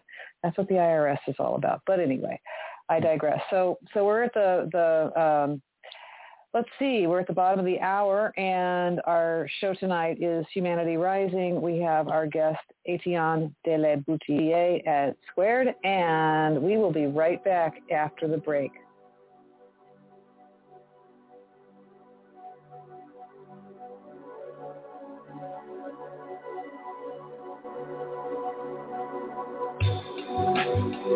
Take a look at what is going on with us now. You have vax or no vax. You have mandates or no mandates. You have uh, pharmacies who are not allowed to make uh, pres- prescriptions on substances that they don't, you know, that, that big pharma doesn't want them to have anymore. Somebody's in control of something. There's going to be a time, follow the money, where you're going to say, hey, something really inappropriate's gone on here. We're being controlled. I mean, it's it's one thing to to have mandates and all these, and another thing to shut people up. who say, I would like to talk about this a little bit. No, you don't. You're not going to talk. And and so we have, uh, you know, people like uh, Dr. Mercola being shut down. That is not us. That's not how we operate. People ought to at least be allowed to have an opinion and state the opinion and and have uh, say, uh, I'd like you to know that a good immune system is going to help you. So here are the things for a good immune system. But I'm sorry, you can't buy them anymore because we're not allowed to. So something's going on. So that, my friend, is going to be exposed. That's another thing that you're seeing for a while, and it won't last forever. So it's there now. But believe me, it ain't going to stay because the light's going to be turned on just like the, the abuse of the, uh, that I've just talked about of both women and kids for priests and all, it's here in an ugly way, and eventually it's going to be seen. Pride says there'll be revelations, or maybe even a movie about it. It's going to be the same thing that happened when we found out with tobacco, that they were, of course, addicting our children, and they had a cartoon, and they knew that it caused cancer. And you know what happened with that. We shut that basically shut that down, and now we don't smoke anymore. Hi there, this is Lee Carroll. I want to tell you about the other side of the news. In these days where we're not really hearing much good news or perhaps even what's really happening, that's where the other side of the news is different. And in that, you're going to hear not only controversy, but you're going to hear great things. There can be joyful things too. I just got done with one of the broadcasts, and I encourage you to uh, take a listen with myself and Monica. But the other side of the news, that's what we need more of in these times.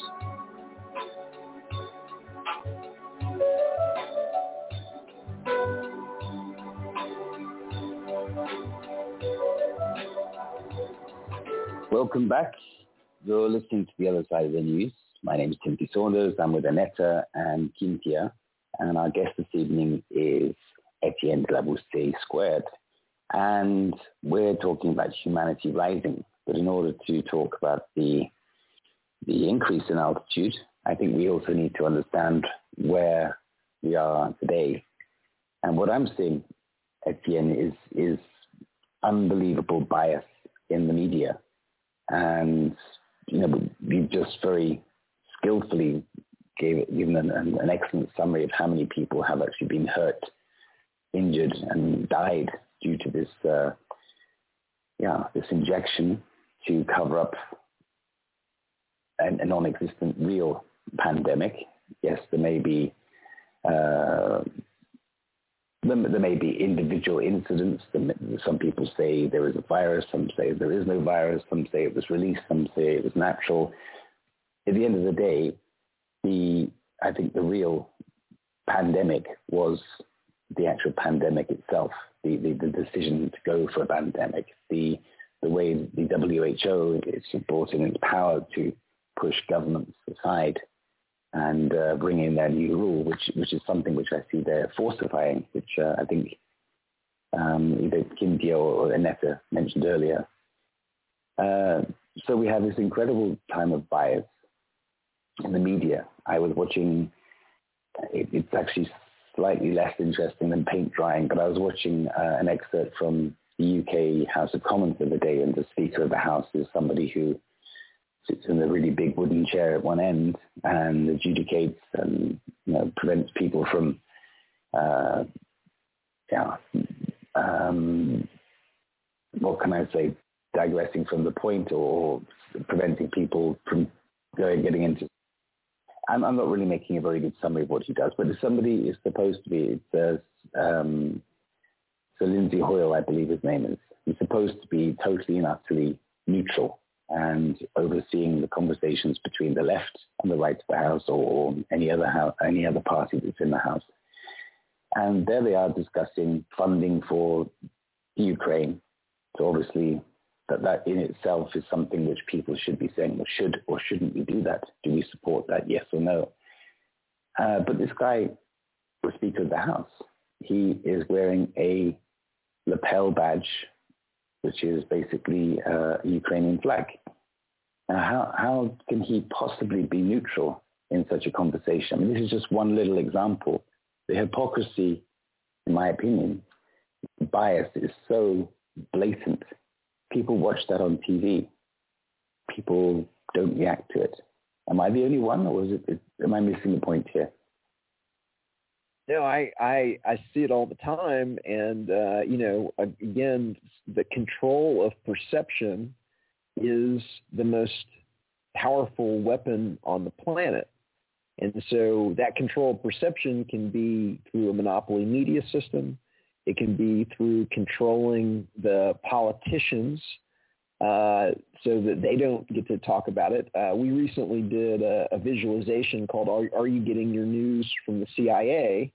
And uh, we broke down uh, almost two dozen. You know, there's only, there's really, if you think about the mainstream media, the, the CNNs, the NBCs, the BBCs, et cetera, there's probably about 200 people, at least on the U.S. side, probably more if you added in the BBC, but like about, I, my estimate is there's about 200 people that get to talk about politics or current events or anything like that on a regular basis on TV.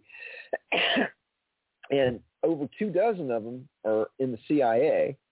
And I'm working on another visualization called Are You Getting Your Politicians uh, from uh, the CIA that breaks down um, in the United States, uh, the World Socialist website uh, did an analysis uh, in 2018 and 2020 where there was an incredible, you know, statistically anomalous surge of either ex-CIA, ex-intelligence agency, ex-military, ex uh, you know, uh, federal law enforcement, DEA, people like that, that all of a sudden appeared to get funded for congressional campaigns. And so in the United States, there's about 21,000 people that are supposedly, allegedly, reportedly work for the CIA, okay, which means that you've got, if you include, you know, the retirees and, and, and things like that, you've probably got again, this is an estimate, but 150,000, uh, you know, total living ex, you know, either currently serving or ex, uh, you know, uh, you know, intelligence agency CIA people. And so statistically, there should be zero in the House of Representatives. Uh, right now, I think that there's either five or six pure CIA folks that have either served or are currently serving or are now running and then there's almost there's well there's like two to three dozen plus if you expand it to the federal law enforcement and uh, you know military and military intelligence you know backgrounds that that have just you know statistically anomalously popped starting in 2018 and 2020 and so uh, you know, this is who gets to talk, you know, besides the, you know, the, the people on TV, the only other people that really get to talk about politics are the congressional critters. And uh, an increasing number of them are quote unquote ex-CIA, ex-federal law enforcement, ex, uh, you know, um, uh, military. Um, and so, uh, so I think that this is this control of perception program, whether it's controlling who gets to say what in the House of Commons, whether it's controlling who gets to say what on the you know the news about current events and world events and what's going on in Ukraine, or you know who, you know whoever gets to talk about uh, you know uh, COVID and who the quote unquote experts are. Uh, the experts that get to talk about COVID on TV, they're all hierarchically controlled through this system where the World Health Organization and the CDC and the NIH and the NIAID, their experts uh, are hierarchically controlling the policy throughout all of the states down to the county and town level. And that control of information is what has gotten us into this.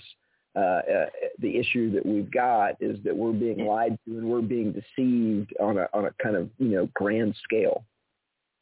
Indeed, and what I find absolutely amazing is that even some of the people who can see COVID for what it is, is a huge scam, um, well, certainly the pandemic part of it anyway, uh, and maybe all of it. But the point is, even people who can see through that, then straight away their, their attention is taken once again uh, because they're buying into, not all of them, but many of them are buying into the Ukrainian variant, which is what I'm, I'm calling this latest event.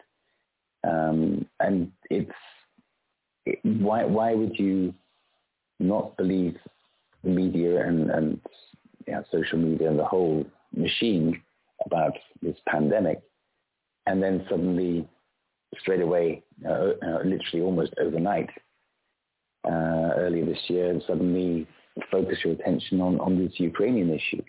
And then suddenly everything you hear is, is true. And it, it's, that's bizarre how people will go to this reset. So what is it in the mechanism that is resetting people's focus, even when they've seen through, you know, the, the illusion of, of, of the pandemic? So, you know, I, I, I, I feel sorry for people that don't get it. And to to degree, you know, I, I have understanding for them because it really is. It's a multi-trillion dollar system that has been built over decades to control almost every input that the that the human that the majority of human beings on the planet receive, with the exception of those that are using the self-directed internet to seek out the what I like to call the authentic voices of the developing alternative media, of which you and Aneta and Cynthia are all uh, you know are, are an example of. And so finally, finally through the internet, that this the knowledge of what is go, what is really going on is finally starting to get out there because the you know the the information revolution has made it possible uh, for everyone to be a broadcaster. And so if you think about it, you've got really six people controlling six monopoly media corporations running hundreds and hundreds and hundreds of subsidiaries on on one side, and then you've got another two to three dozen CEOs on the kind of the new internet side. And so those 25 or 20 so people are controlling uh, 90 something percent of the information that the average person receives at the same time that there are hundreds and thousands of new podcasts and websites and blogs and everything else that are reporting exactly what's going on. And these thousands of flowers blooming are, are, are, are starting to overpower the the the mainstream media and, and also there's a dynamic that people are just turning it off you know turning off the mainstream media and, and, and like okay once you figure out okay they're controlling all the channels they're controlling all of the radio stations they're controlling all of the newspapers they're all rolling up into this small handful of companies once you get that you know that that uh, piece of information it's hard you know once you understand how the magician does the trick it's hard to get fooled by the trick and so that's really where I think we are. But to your point, Timothy, you know, there's there's two Americas, there's two Britons, and there's and uh, and one of them has figured out that the governments and the media are lying, and the other ha- half hasn't, and you can tell who's who by who's wearing a mask. Absolutely, or a lapel badge. Yeah.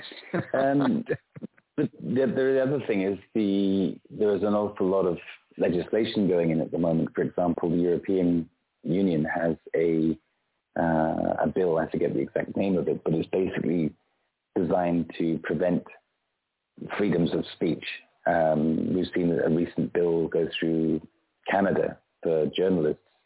Journalists need a license in order to to speak freely, and if they don't if, if what they say is not, not suitable according to uh, the government, then they don't get their license, and that's the end of the story. So, so the internet is becoming far more, has become essential for the independent voice of, of the planet. But it seems also that is being now targeted.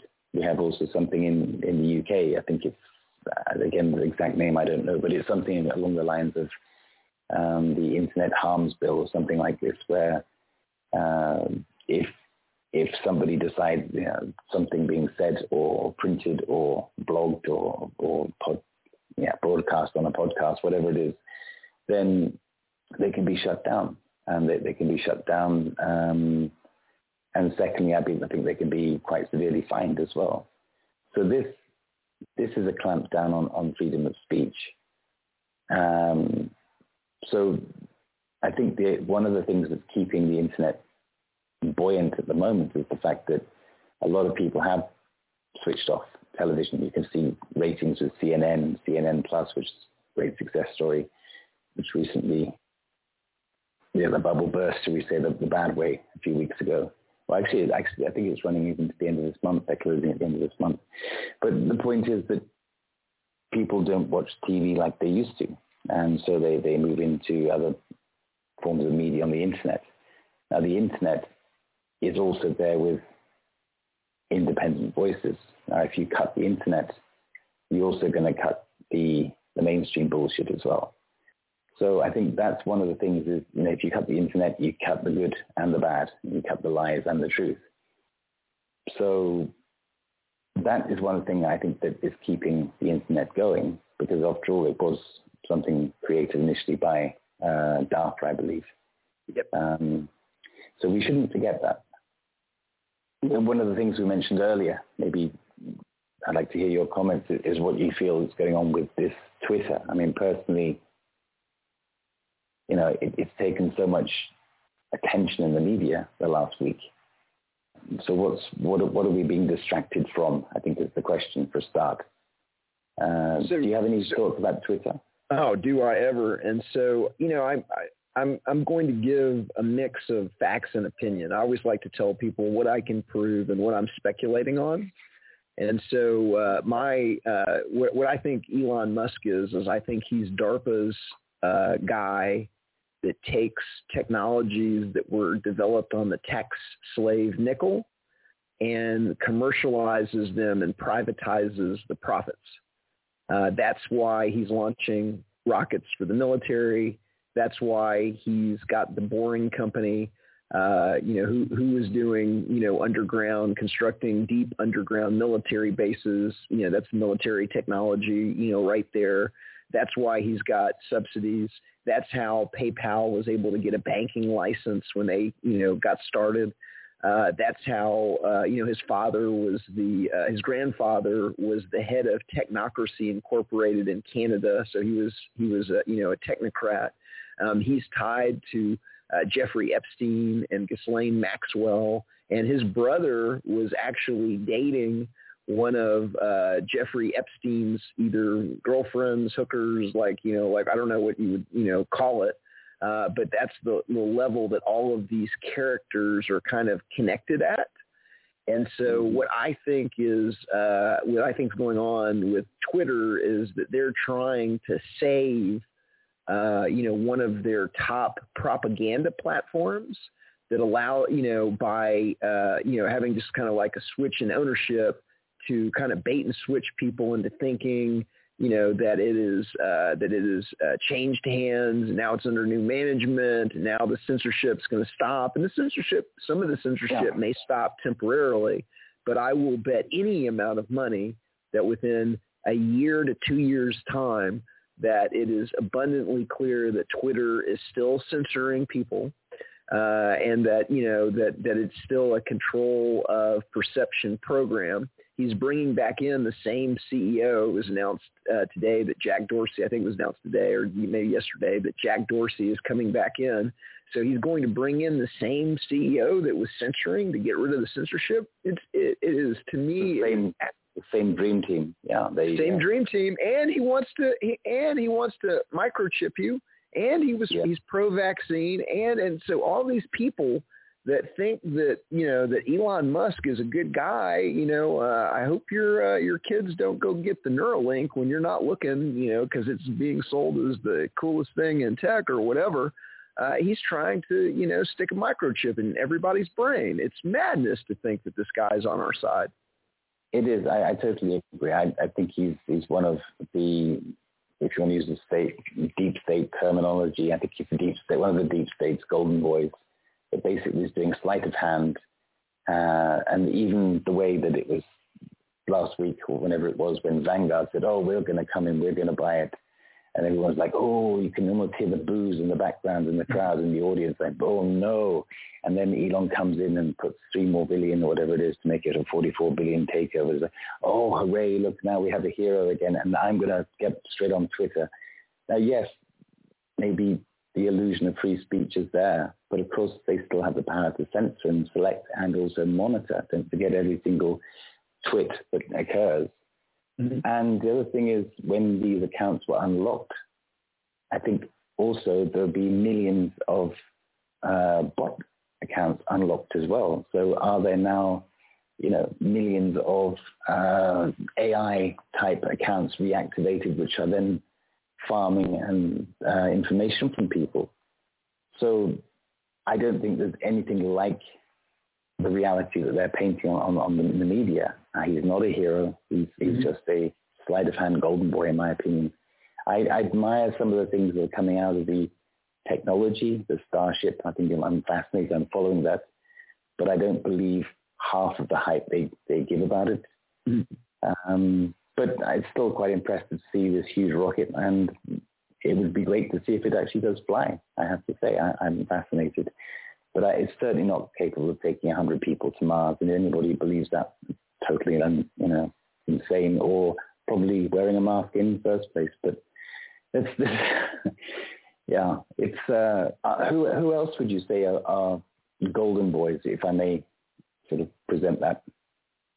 Um, well, I mean, uh, so so you know, Facebook appears to be a, a DARPA program called LifeLog, that uh, yeah. shut down the day before Facebook was, you know, was um, uh, was launched, literally the day before. And then Google, uh, we break down very, very clearly in the so everything in the book, "Government: The Biggest Scam in History Exposed," is backed up by. Uh, we initially had an eight gigabit credit card size flash drive. We expanded it to 16 gigabit to cover uh, you know, more information. With the, when, when we release the fifth edition of the book, we're going to take it up to 32 uh, gigabytes. And so the mm. goal, you know, the, the, the, they are going to turn off the internet. They are going to hard, begin hard censoring, taking down domains, uh, you know, things like that. And so what we're trying to do is we're trying to get all of the best evidence of government illegitimacy and criminality, you know, onto this uncensorable you know, uh, you know, credit card size flash drive that you can keep in your wallet and go and we've got people that are buying, you know, commodity cheap, you know, USB drives off eBay, taking their Liberator, copying them, and then giving, you know, copies of it to their friends. So there's no way that this system is going to be able to stop this signal. But on that flash drive, I've got right now uh, that you can get for free at government-scam.com forward slash liberator. You can download it from our Dropbox. We've got an article called How the CIA Made Google. And it goes into the exact programs, the Highland Forum, In-Q-Tel, et cetera, that Google came out of and that Google, the word on the street, I, like that's a that's a fact that it came out of you know the Highland forums, and they got uh, you know help and funding from DARPA, and they were funded. You know they they received money from uh, a, a company called In-Q-Tel, which is the CIA's venture capital arm, so that they can take government money and privatize the profits you know, through companies that they invest in that they, you know, know that they're going to invest in so that they buy, you know, the appropriate shares before they give them, you know, multi, you know, million dollar contracts and things of that nature. But like that's all a fact. The rumor in Washington, D.C. is that Google, uh, or at least part of the algorithms that run Google, were the original algorithms that the NSA was using to sift through something called uh, Echelon and Echelon mm-hmm. was a program that they were running around the world. If you've ever walked past a United States embassy in a foreign country and seen all the radio masts and, and microwave, you know, receivers and things that are on the top of the in, in, embassy, that is scooping up all. Uh, they've been scooping up all of, you know, uh, you know, faxes, telecommunications, transatlantic cables, etc., and that the algorithms that they were using to search and parse all of the information that was in the that was in the from the Echelon program that became Google. Now I can't prove that, but I can to a degree prove, you know, the part about the DARPA funding and In-Q-Tel part funding. That's kind of like now kind of like open knowledge. But uh, uh, they're controlling algorithmically the information that society receives, and they're doing it through these companies that have been funded with unlimited banker capital to consolidate and monopolize their little corner of the information food chain. So whether that's Google, whether that's Reddit, whether that's Facebook, whether that's Netflix, whether that's you know uh, um, Snopes, whether that's Wikipedia, whether that's uh, oh what somebody this week Wikipedia just took down. What did they take down? They just censored somebody this week, just crazy. Oh, they said that the Hunter lap was it the Hunter Biden laptop that they that they took off and said was different disinformation. But the level of kind of obvious. It, it was Rosemont Seneca. It was Rosemont Seneca. Thank you. Absolutely. It was Rosemont Seneca. So they literally purged the evidence of Hunter Biden's involvement in Chinese money laundering to his dad through their firm Rosemont Seneca off of Wikipedia saying it wasn't important.